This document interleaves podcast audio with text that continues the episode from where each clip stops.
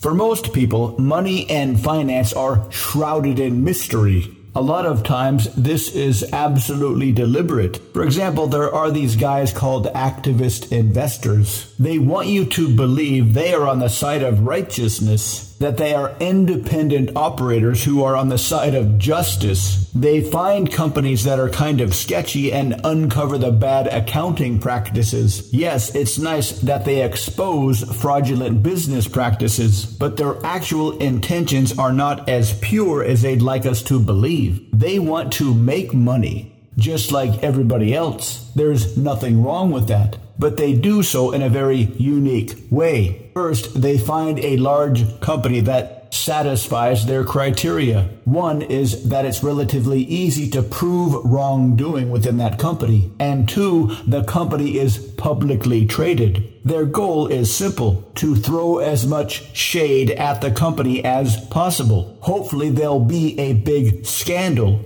and the stock price will suffer. And that is how the activist investors make their money by shorting the stock. The further the evil company's stock falls, the more money the activist investor gets. This is just one aspect of how you can get filthy rich by truly understanding how money really works. Most have no clue about how money works. A lot of people believe that this is another deliberate plan. Those who have money certainly don't want anybody else to have money. Since the dawn of time, there has been a common dynamic in every single society that has ever existed, and that has been the super rich and the super poor.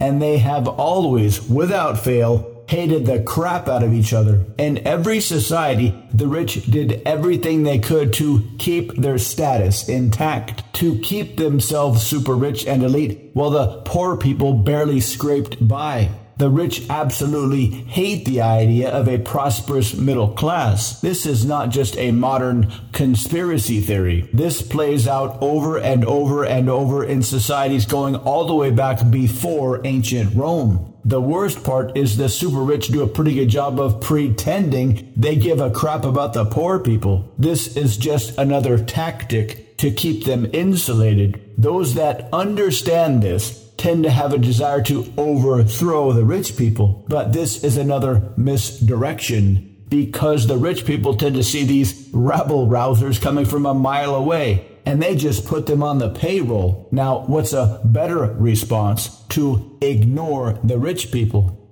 to ignore the anger most people have toward the rich people, to truly understand money, how it works, so you can become rich yourself. To learn more, visit mindpersuasion.com forward slash financial dash brilliance.